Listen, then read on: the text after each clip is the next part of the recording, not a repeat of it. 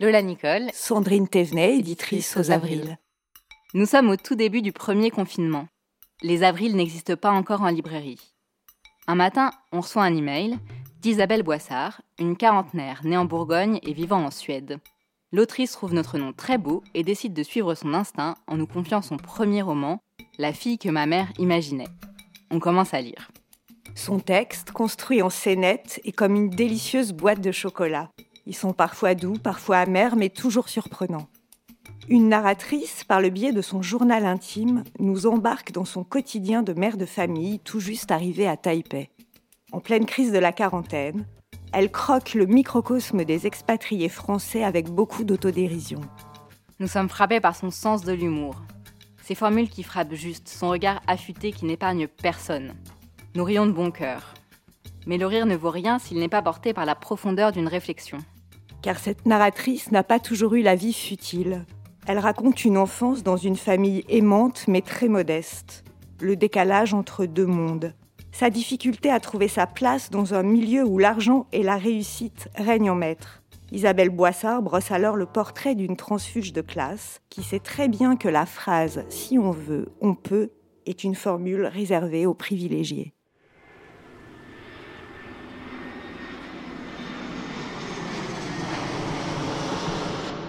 Femme d'expat, si on ne travaille pas, revient à vivre dans un monde de femmes. 90% des conjoints suiveurs sont des femmes. Elles se retrouvent à la sortie de l'école ou au café. Parfois, le nouveau CEO, Chief Executive Officer de Valtapo Engineering, débarque. Comment sera sa femme? Il paraît qu'elle est sympa, mais que lui, c'est un gros con. Ou inversement. Ça peut changer la donne au café, ça peut changer l'ambiance. Le café c'est toujours le café le plus proche du lycée français. On y croise différents profils de mères.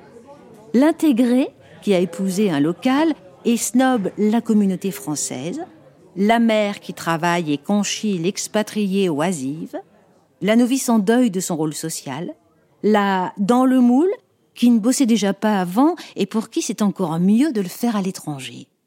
La rescapée, tellement heureuse de ne plus travailler et de profiter de ses enfants.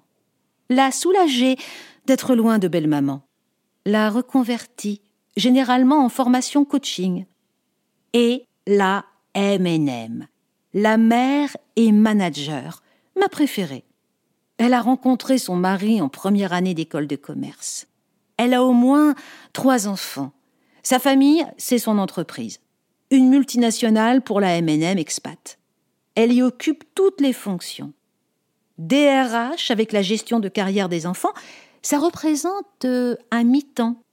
À la tête du CE, elle organise loisirs et dîners où l'on danse sur les démons de minuit.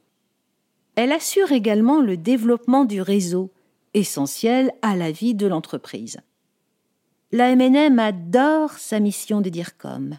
Le 3 janvier, elle envoie ses bons voeux à la centaine d'amis autour du monde à qui elle souhaite l'accomplissement de leur projet. Puis, elle raconte son fils aîné à McGill, très prisé des expatriés, et autres performances de la fratrie. Elle raconte son mari qui s'épanouit dans son travail. Enfin, elle se raconte à la troisième personne. Alix s'investit toujours dans la découverte de Hong Kong et du lycée français avec beaucoup de passion. Pour illustration, des photos de la famille bronzée devant un coucher de soleil sur une plage dorée à leur fin, sur un voilier blanc, comme une colombe ou en tenue de gala. Voilà ce qu'on se prend comme vitrine alléchée quand on est expat. L'expatriation est un projet qui n'autorise pas le désœuvrement. Le désœuvrement n'est pas permis et encore moins avouable. Le tout n'est pas de réussir. Il faut montrer qu'on réussit et en faire une tête de gondole. Je n'ai jamais su répondre à la question sournoise Et tu fais quoi de tes journées? Comme les autres, j'imagine. J'attends qu'il se passe quelque chose dans ce quelque chose qui se passe.